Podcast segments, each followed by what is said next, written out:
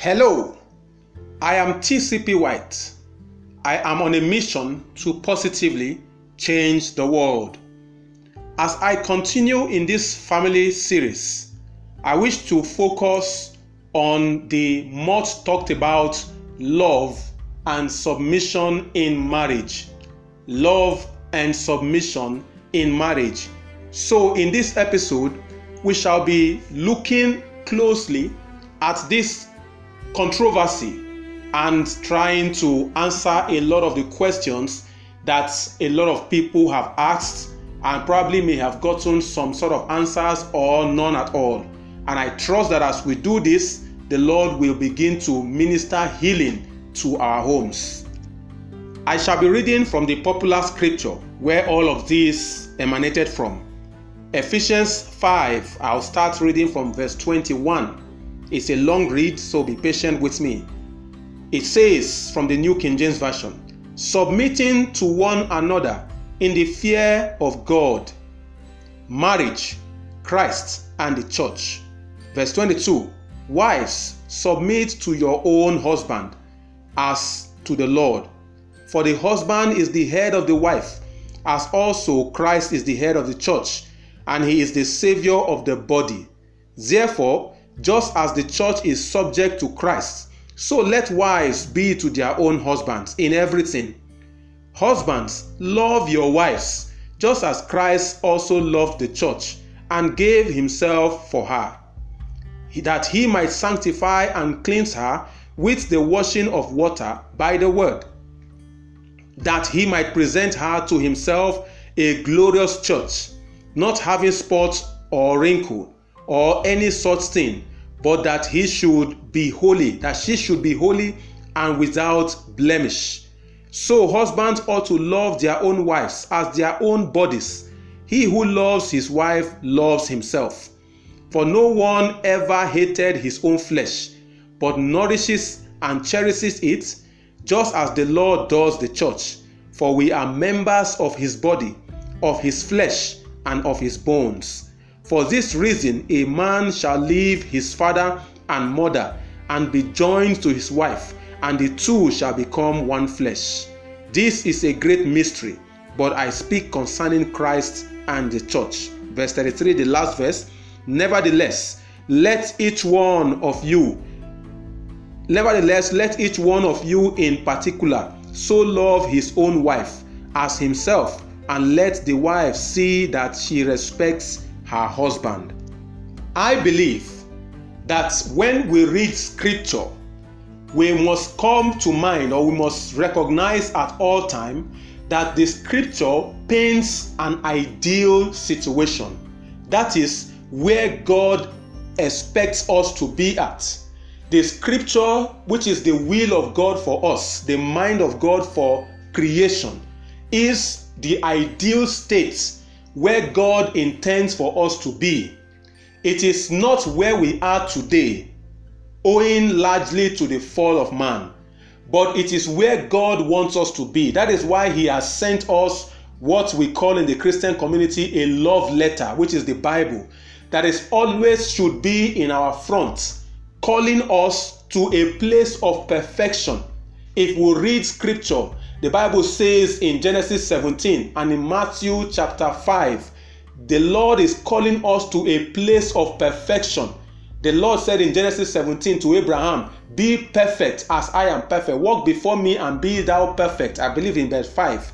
And in Matthew 5, verse 20, 45, Jesus also said, or 48, He says, Be perfect as your Father in heaven is perfect. So the Lord is calling us to a place of perfection a place of ideal, the ideal situation. Now, that is not where we are today. However, that does not mean we should stop striving because that is the whole essence of our being Christians to continue to press on towards the mark of the price of the high calling in Christ Jesus.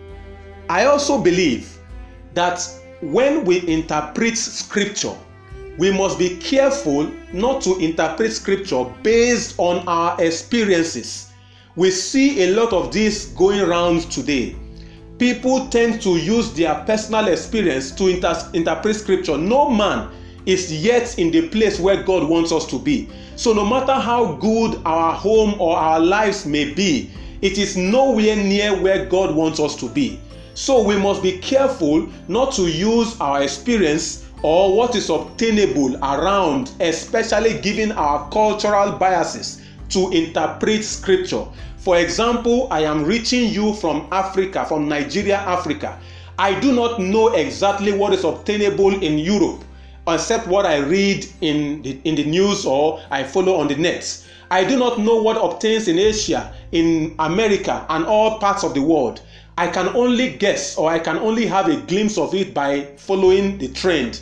However, if I use my cultural biases to interpret scripture, what I will do is that I am leaving out the other person from the other parts of the world to whom my culture does not apply. That is one of the other error that we do or we make in interpreting scripture. Scripture talks about rightly dividing the word of truth. No doubt, when we interpret scripture, we need to bring in some aspect of culture, but we must not subject scripture to our culture. Rather, our culture should be subjected to scripture because the mind of God supersedes and take preeminence over everything. So, if we bring it home to the context of what we are discussing love and submission in marriage we will realize that a lot of the discussion that is going on out there in the world is most times a misinterpretation of scripture, and that has given rise to a lot of protests. For example, in the African culture where I, I, I belong, it is given that the male it's a male dominated culture. So the male factor has played a lot in the interpretation of this scripture. We have focused so much on the submission and not on the love because if we balance scripture with scripture with the lord is doing or with the lord does at every point in time the controversy will not be where it is today we have used scripture as it were to advance our culture in the African context. And whereas in the other parts of the world, for example, in the Western world, where more seems to rely, more rights or privileges seems to be given to the female folks, they have done the reverse. So it is more or less like the culture over there in protest to what is obtainable in other parts of the world have swung to the other side of the pendulum. Whereas where God wants us to be, it's in the area of balance.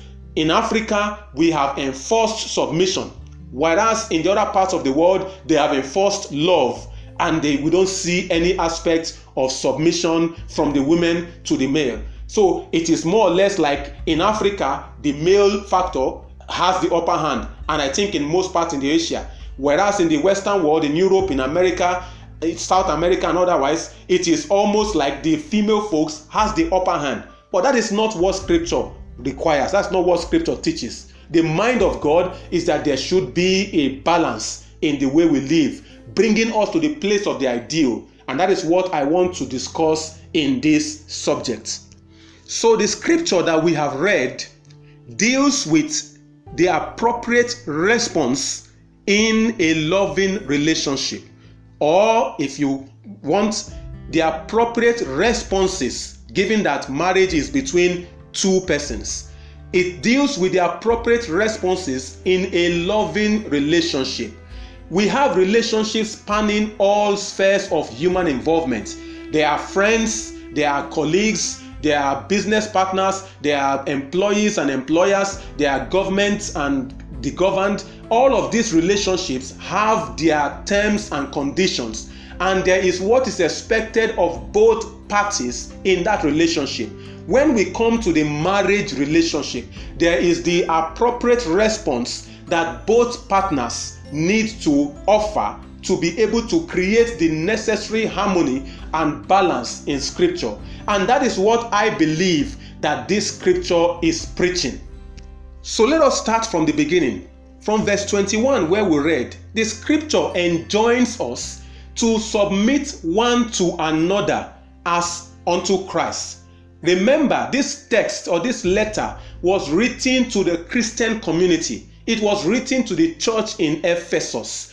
Paul was addressing the congregation this congregation included male and a female. It also included people who were married as a family. And he said to them, Be submissive one to another as unto the Lord. What this suggests is that as a Christian, you are first a Christian before you are a man or woman or before you are a husband or wife.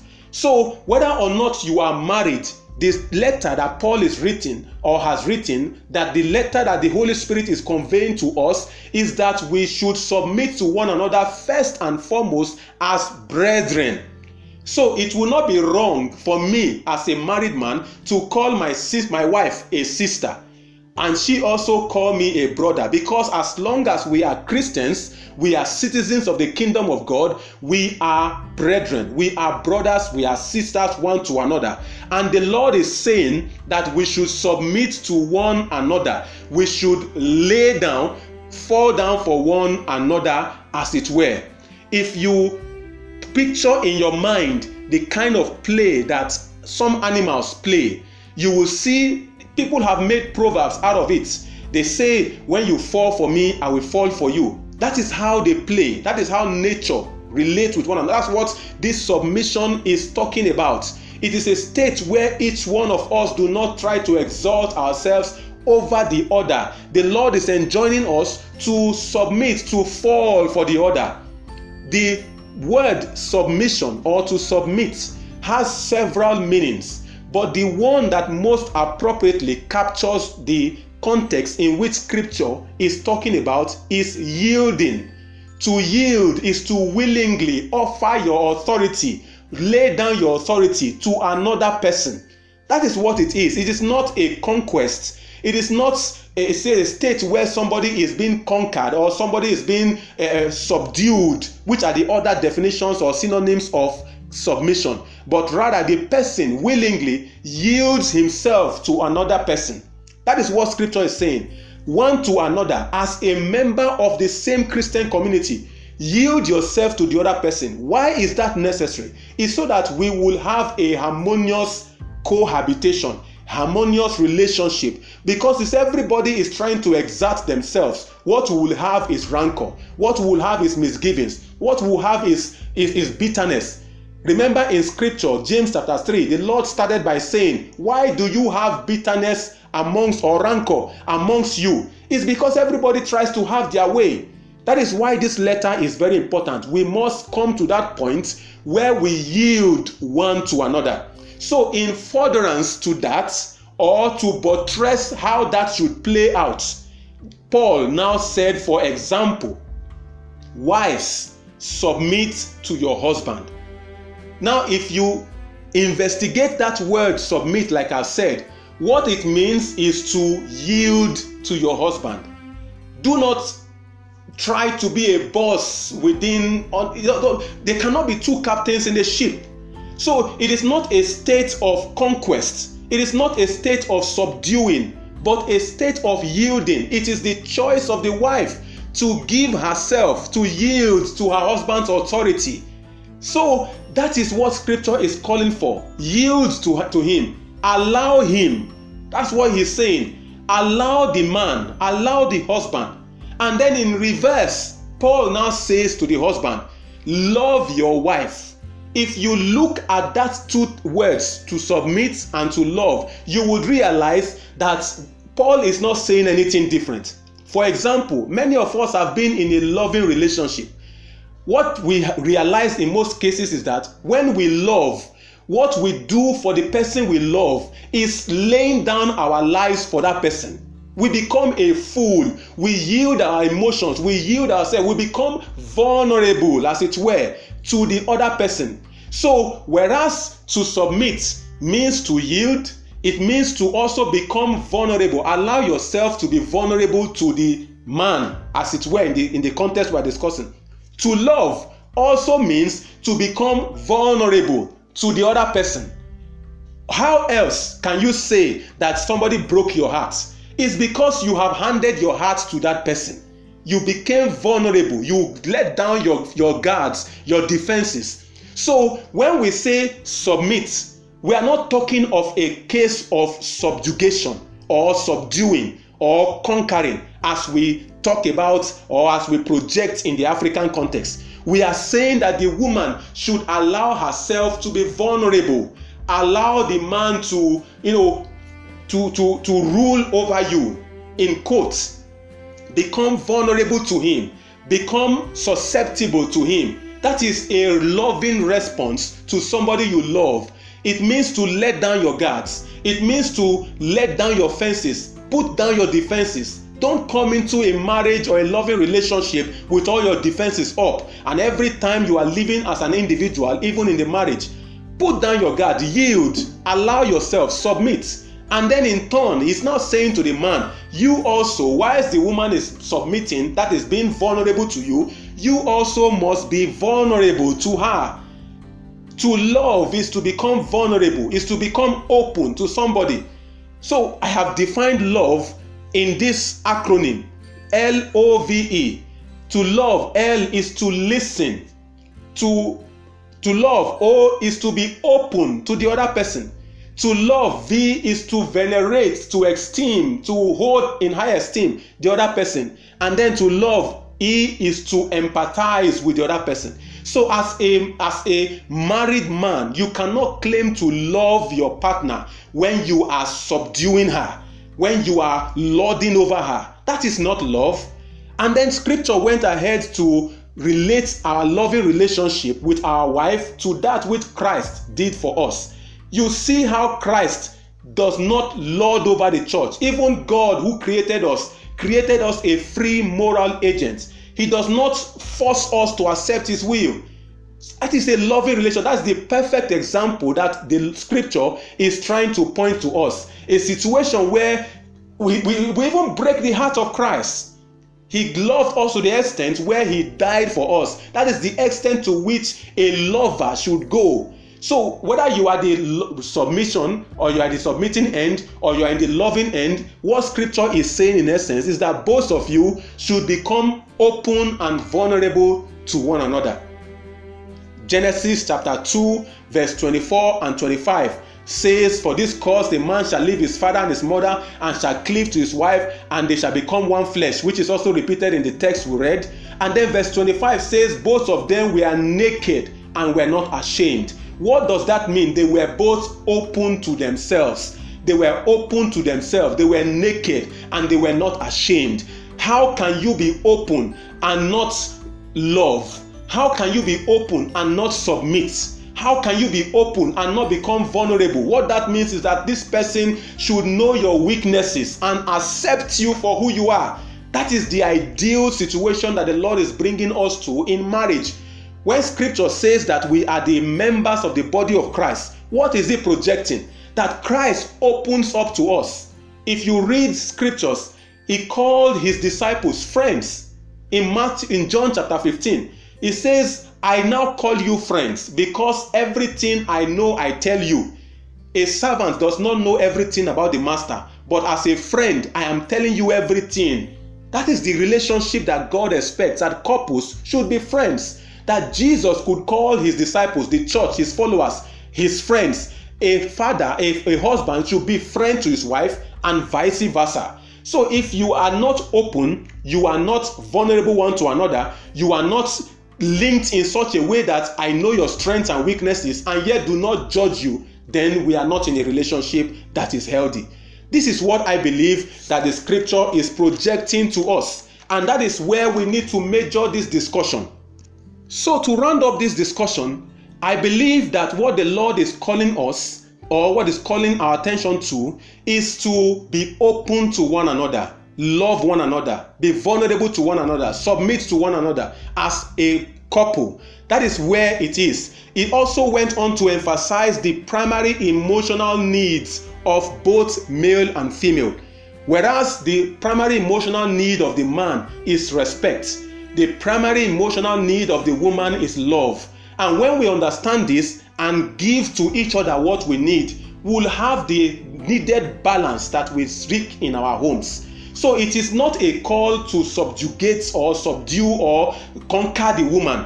No, it is rather to be open. Woman, be vulnerable to your husband. Husband, be vulnerable to your wife. My name is TCP White.